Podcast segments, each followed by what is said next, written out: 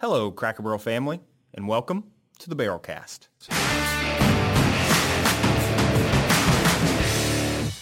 Hope everybody's doing well out there. Excited for this uh, new episode of the Barrelcast. We're talking about a very, very, um, what I think is a pertinent subject uh, for what's going on on, uh, out, on out in the field today, um, selecting talent and staffing. And I think there have been things over the years that have been leading us up to this point. You know, while I think COVID didn't help, it probably mm-hmm. exacerbated some of the, the, the, trends. But you think about the gig workforce. You think about mm-hmm. shortening tenure at, at, at jobs. Um, of course, you've got the federal unemployment. Like these things all led to where we are today. We'll probably go back, or it, not back, but maybe make it a little bit easier as time goes on. But I think what you're going to find is that staffing, sourcing talent is going to continue to be a challenge. Um, mm-hmm. And also remember, we're in an industry, um, and I've been in an industry for 10 years that's not seen necessarily as a place that I go. Mm-hmm. It sometimes is a place that I end up. Um, okay. And it's a really distinct difference. And it's going to be up to us around how we can make it a place to go. And I think that's where we win. And that's where I think it could become easier. But that's a, it's a big challenge. Yeah. So kind of going off a different tangent here. How do we do that? How, how do we make it a place where, and, and you may not have an automatic answer for this, but if I'm a restaurant operator, a store manager, a district manager, I'm out there in the field, what are some of those tangible things that I can do to make it a place where people want to be the employer of choice, right? We sure, about. sure. So the nice thing is we have the infrastructure. So yeah. we're starting in a really good place, and the infrastructure that I reference is PAR, right? Yeah. We have this this competitive advantage that other restaurants don't have. Yeah. Having worked at other restaurants, we looked at Cracker Barrel as how do we do that? Like how mm-hmm. do we mm-hmm. get to what they're doing? Um, with the levels of success. I think that if we continue to execute upon PAR, bringing rising stars in and moving them rapidly through and making them a par four, making them feel welcome, seeing that this is a career, sure, um, and not thinking about it as a job. How we select individuals, you know, is going to be critically important to find people who want to be here, while also recognizing that we do have this this uh, headwind that is this gig mentality, where yeah. people want to work a bunch of different jobs. Mm-hmm. They don't want to work 40 hours a week. And embracing those people because that's going to be the natural turnover that just continues to happen in the restaurants. And yeah. it's okay. Uh, we have we need those people. Um, so it's how do you balance the two? And then the last piece is just engagement. It's yeah. once we have them in the door, how do we make them feel like this is home? Mm-hmm. And again, you look at our restaurants, it feels like home. Yeah. So we've got all of these really cool advantages. And then there's, you know, obviously career advancement opportunities to the home office, to retail, to I mean, there's just yeah. so much that people can do here. Yeah.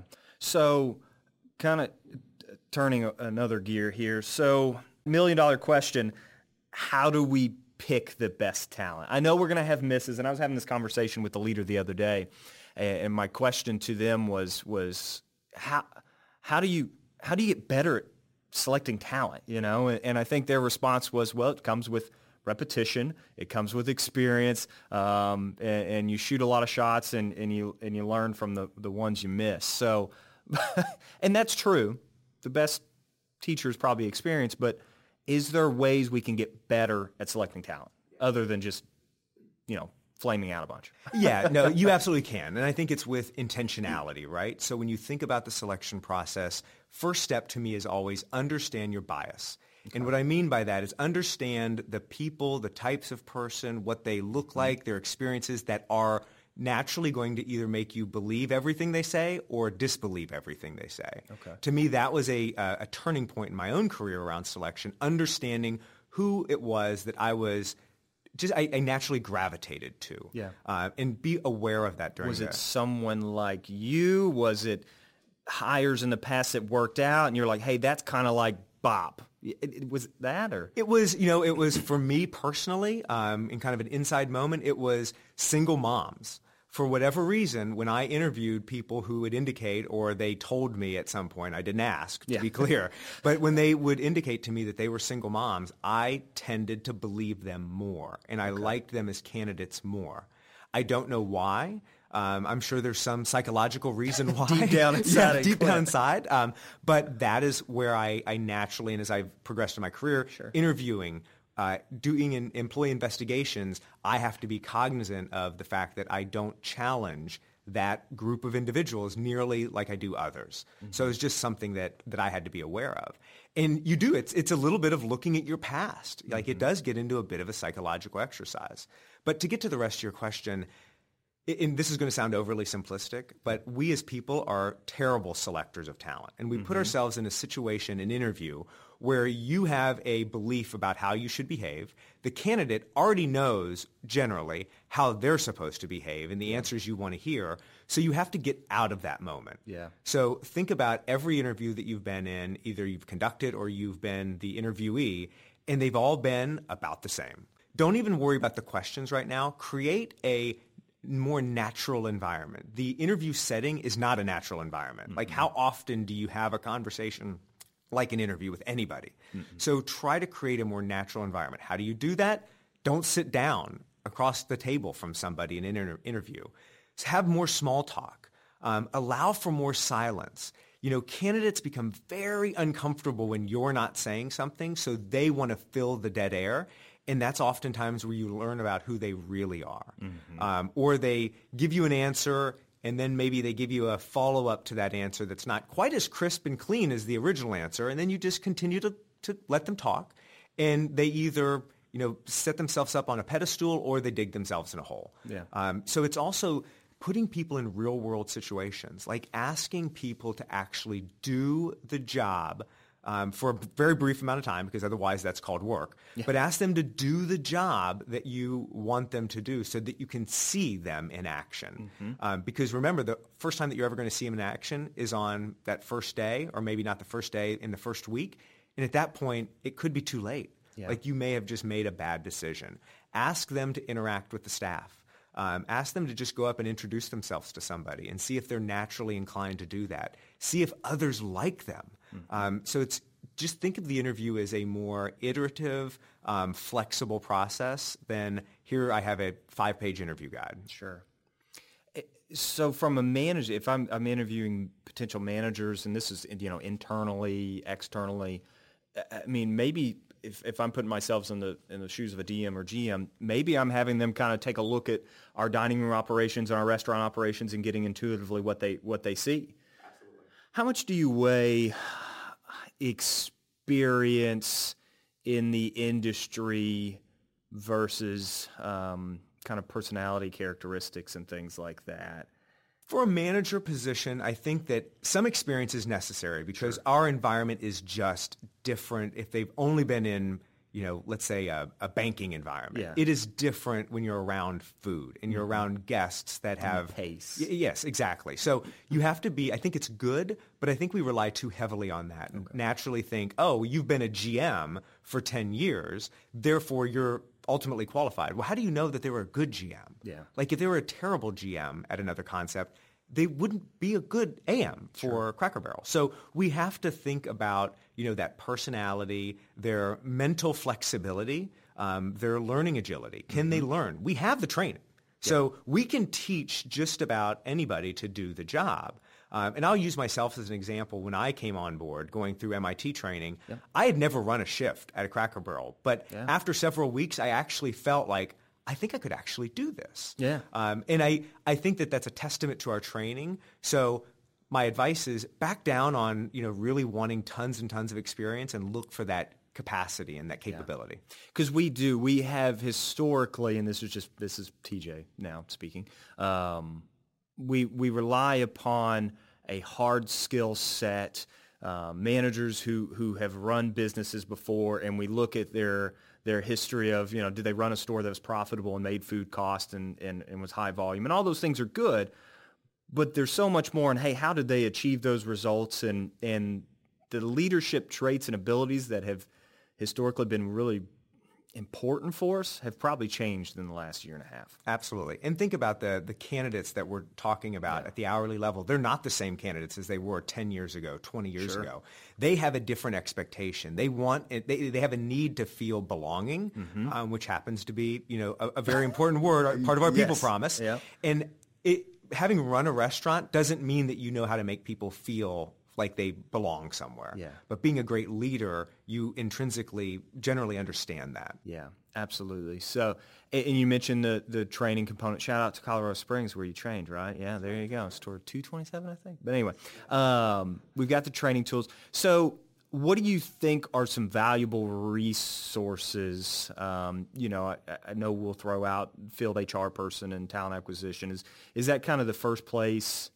Uh, wh- What are some tools and resources that you, you would throw out there? I mean, I think definitely the field HR manager, the talent acquisition manager, but one of the most important resources that everybody overlooks is your existing team. Yeah. One of the, I mentioned earlier this concept of creative sourcing and creatively going after people. Mm-hmm. Yeah. Um, one of the things that I found most successful is understand where your people spend time. Yes. Because they don't all spend time on Indeed, on Snag a Job, on Career Builder. Those are made up, right? Find out where people spend time and invest your time there. Be part of their community, what they do, and try to recruit from there. Um, so I think that that is one area that people overlook um, immediately. They forget, like, where do you hang out? Yeah. Um, who are your friends? Referrals. Um, and we just don't spend time there. You know, your field HR and your talent acquisition manager are only going to be able to do so much when you think about the job boards, right? Yeah. And you know, I kind of called this, gosh, almost 15 years ago, where you know these monster career builder. Everybody remembers these these websites. They have turned into largely software service companies. They're not really even significant job boards anymore, and this will continue to they'll they'll continue to trend away, and you'll start to see more of uh, social, digital. Um, being the primary place that people are looking for jobs. Um, so again, it's finding people where they are and recruiting from there. Excellent. That's some good stuff. So, you know, this is kind of where I kind of want to bring the conversation home. It's really talking about the importance of it. So the saying goes is it's it's you never worry about having a bench until it's too late. And and this may be almost I might be, you know, a few months too late because that this has really probably smacked a, a lot of us in the face over the last little bit. How would you recommend, this is a big question, so for GMs and RMs and DMs and RVPs, all of our field leaders, what would it look like if if they really focused on bench strength and building internal talent? How much of a benefit would that be? Is I'm really asking, you know, having the foresight to think about the bench and the talent. It gives you flexibility uh, because it allows you to not have to make a bad decision because you don't have the bench.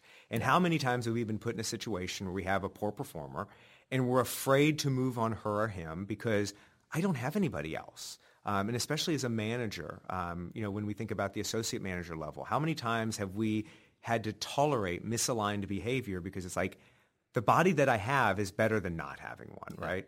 And it is hard because it, it again requires, I'll use this word again, intentionality. Yeah. So I think if you go back full circle and think about the, the kind of team-based hiring, you know, understanding what those team members, what their passions are, what they're good at, what they bring to the team, and continuing to develop that and also cross-develop, right? So mm-hmm. maybe someone is more of an introvert and they need m- more extroversion. You know, pair them up and have them work with someone who naturally is, is more of that ilk.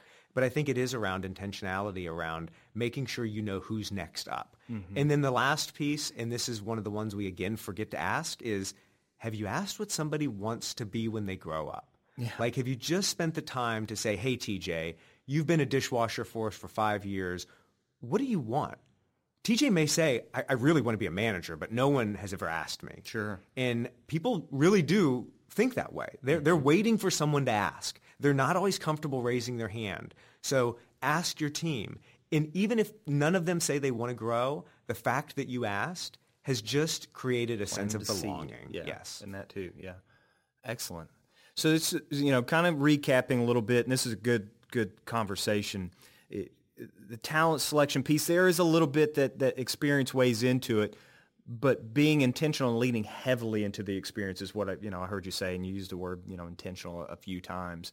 Um, getting people up, kind of throwing away what we have these preconceived notions of interviewing and and and um, you know move away from from traditional sourcing methods and into social and and and so on and so forth. So those are kind of the big pieces that you would leave it with. Anything else that kind of last words that you'd leave is with the selecting talent piece? You know, I think have fun with it. Mm-hmm. I think we, we view it as such a business process and we, we're very stoic when it comes to the interview. I've found some of the best interviews have been, I laugh half yeah. of the interview because you're really learning something about that person. You're learning what motivates them, what demotivates them, and you get an insight into them as a real human um, that is going to come out. Yeah. So whether it comes out, I'd rather it come out in the interview than 30 days into their, their employment when you realize, oh heavens, that's not what I, what I wanted. So let's get it out earlier and just create that environment where it can come out. Yeah, excellent. Appreciate it. It's my pleasure. Good...